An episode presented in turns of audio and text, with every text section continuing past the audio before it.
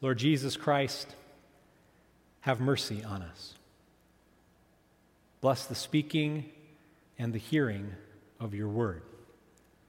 Amen. In the name of the Father, and of the Son, and of the Holy Spirit. Amen. Several years ago, my wife and I were planning um, a first ever all family camping trip with our young kids. Uh, this was going to be in Arizona, in Williams, Arizona, near the Grand Canyon. And uh, all three of our littles, we were going to take them with us, and both sets of grandparents. And we had everything planned out uh, where we were going to stay, um, the sleeping arrangements, um, how good the weather was going to be, uh, all of these things. It was our, this just kind of a, a geared for, planned out vacation. We could not wait, step away from all the demands of life. have a breathe a sigh of relief. Uh, a dear friend of the family actually set us aside, though, before we set out on this trip, and she told us how it actually works. She said, What you guys are about to do is not what's called a vacation. Okay, when you're traveling with young children, you don't go on vacations. Vacation is when you vacate the responsibilities of life and you go get pampered and or you know your needs and maybe your wants are met and you're not worrying about anything at all but you're traveling with your children. This will not be a vacation. So we said well what is it then? She said you want to call it an adventure. It's an adventure Advent, we're not in the season of Advent, but Advent is like revealing, right? Something is sh- coming out of nowhere. And on an adventure, uh, you might have different twists and turns. Adventures have unforeseen things that occur, sometimes things that you don't want to happen, uh, sometimes things that you weren't expecting but were better than you planned. It was pretty good insight, not just when you're traveling with small kids, but for life in general. And, uh, but it's not one that I'm ever going to follow because I like to plan. I know I'm supposed to get up in the morning and have like my quiet time with the Lord, or if you're in the secular world, you're supposed to do your mindfulness or something like this. But you know what I do? I check my calendar and the weather app. That's the first thing I want to do. I want to plan out my day. I want to know what's coming, who am I meeting with, when is it going to occur. I want to know uh, what the weather's going to be like so I can dress accordingly. I want to plan it all out. And actually, now that I'm mentioning this, you've stopped listening to what I'm preaching and you are thinking right now about your afternoon. What am I planning today? Who's coming over to the house or, who's, or where are we going? And how do I avoid that topic of conversation with family this afternoon?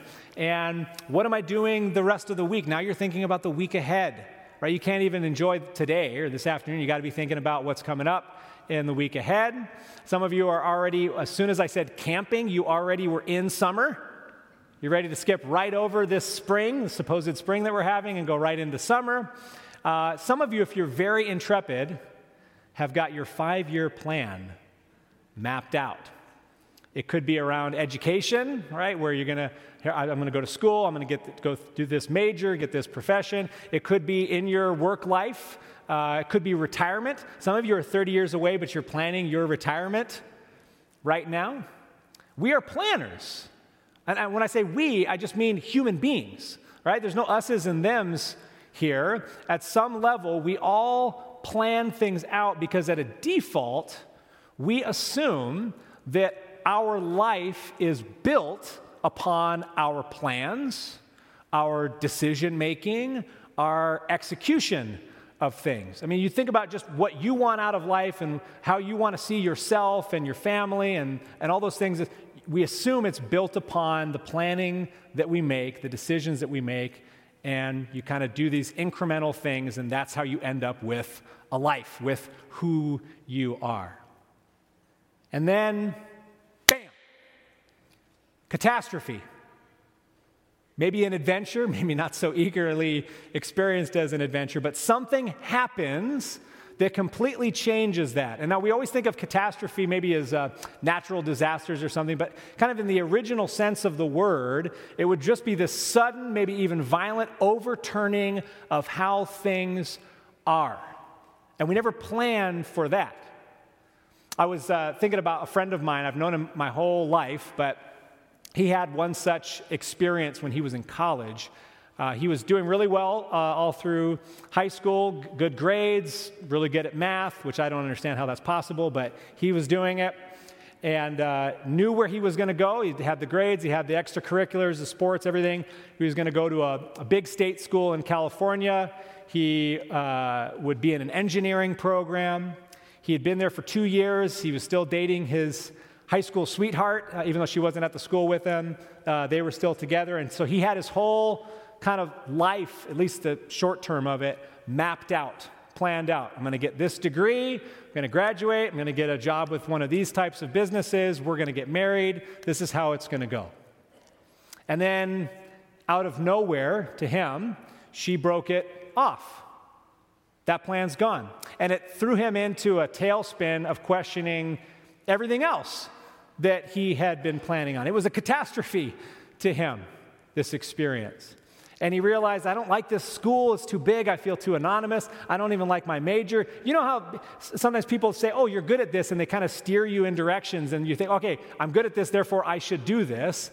And he felt like he had been kind of guided along and had all those plans, and then realized, I don't even like this. I don't even know what I want to do. And going into his junior year, he, he thought, well, it's too late. I can't change it now. But he did. It, it completely upended this one thing that he was not planning on, completely upended all of his plans and sent him in a totally different direction in his life. Not just with school and profession, but the people he was around, his faith life, all of it. Everything was, was overturned. Now, as I'm telling you about him, some of you are probably thinking of your own experiences of catastrophe, of something that happened to you that has changed the course of your life. You spent all this time, like 90% of our time is spent on the planning of something, and you think that that's what will shape your life, and then something comes from seemingly out of nowhere and overturns it. And I, I bet every one of us here can think of many examples, and maybe whether you can or can't, you're starting to worry about what's coming in the future as I'm describing. You're like, please stop talking about this because I don't want to think about, I've got plans right now. What if something a week down the line, a year down the line, 10 years down the line just shows up and completely overturns it? In our gospel reading today, we have the story of Jesus' resurrection, but it starts with the women going to the tomb. Now, they're going to the tomb with a plan. But actually, I want to rewind a little bit. Let's go back a week before the events of Easter, when Jesus is coming into Jerusalem riding on the donkey to shouts of Hosanna, save us, blessed is the King of Israel. As Jesus is coming into God's holy city to these shouts and praises and welcome, you have to imagine that the women and the other disciples are making plans, wouldn't you? They're making plans. Hey, this, the ministry is actually working. People are responding to Jesus. Look what's happening here. And so they and the other disciples are undoubtedly planning for what the, the, the future is going to look like, what their ministry is going to be like, what their, their life is going to be shaped by. And then as the week goes, this unravels. There's a catastrophe. That's what the cross is it's a catastrophe. Jesus is betrayed, he's denied, he's rejected, he's killed. All of the plans that they were making are gone in an instant. Now, they come on that first Easter morning, but they don't know it's that first Easter morning. They're coming to the tomb at dawn with plans. They're planning like we often do for the worst case scenario. They're planning to find Jesus' body there and to maybe prepare that body for the next step in his burial. It was a, it was a temporary location. They didn't realize how temporary the location was at that moment. But they, they're coming prepared for death, com, uh, prepared for the end. That's their plan. And then what happens? It's actually another catastrophe. It's a totally other catastrophe. The earth literally moves under their feet This is what we often think about when we think of catastrophes in our day and age, of natural disasters. Matthew tells us there is an earthquake. Everything is moving under them. Isn't that how we feel when our life is being upended? Right? Everything is just moving underneath us. And the angel comes, dazzling white and terrifying. They're not sweet things. They always have to tell people, don't be afraid of me, and rolls the stone away from the tomb. And there's another catastrophe here. Everything has been changed. In fact, they were planning for Jesus to be dead. Who knows what their other plans were? Guess what? Those plans don't mean anything anymore either. Which makes you wonder is there such a thing as a good catastrophe? Can there be such a thing as a good catastrophe? We probably just hear that word and, and think only of the bad, but can there be a good catastrophe? I heard a uh, Another story recently of a young man, uh, this was reported by a guy named Jonathan Goldstein. And the young man's name is Jesse. And uh, some years back, he, kind of like my friend in college, uh, was you know, living life the way he was thinking it was supposed to go. Uh, he was, af- was after school, after college, he was already working his first job, living a good life. And uh, one of the days when the weather was nicer, he got on his bike and went out to the park to eat lunch uh, on his lunch break from work. And while he's there, he's thinking about vacations he's going to take and friends he's going to visit with and just all the different plans that he's got, you know, being in his mid 20s and, and starting his life out. And then as he got back on his bike to leave the park and ride back to the office, he was struck by a person driving a car at 45 miles an hour.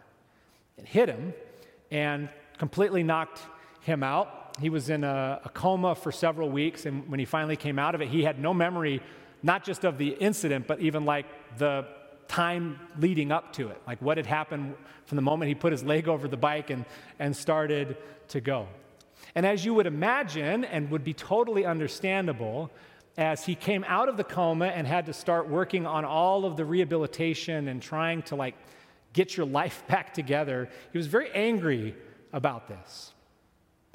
And I would expect that's where the story would go, but it's not where it goes. One day he said a, a flip just switched in his head, and he started to realize that he was experiencing everything in his life like it was the first time. Like he said that he would eat an apple and he felt like it was the first time he had ever eaten an apple. Do you guys remember the first time you ever ate an apple? No, not even the little kids. They're shaking their head at me. I can't even remember it.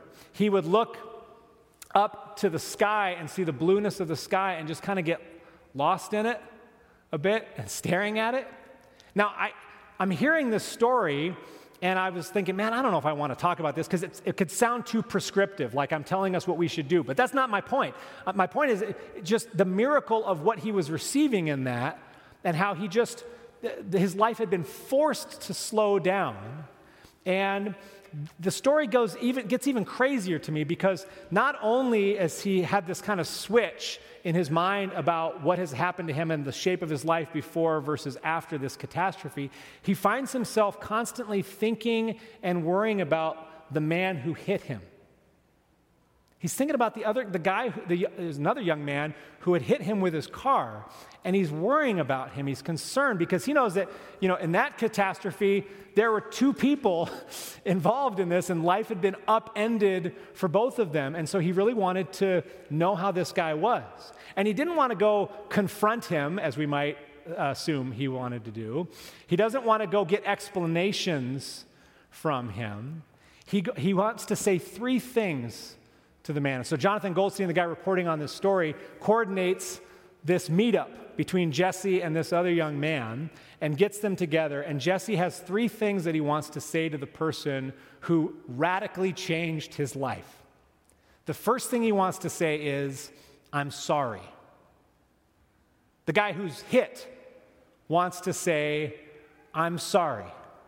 I'm sorry for this happening to you. I'm sorry for the trauma and the hardship that you've experienced as a result of it. That's the first thing he wants to say.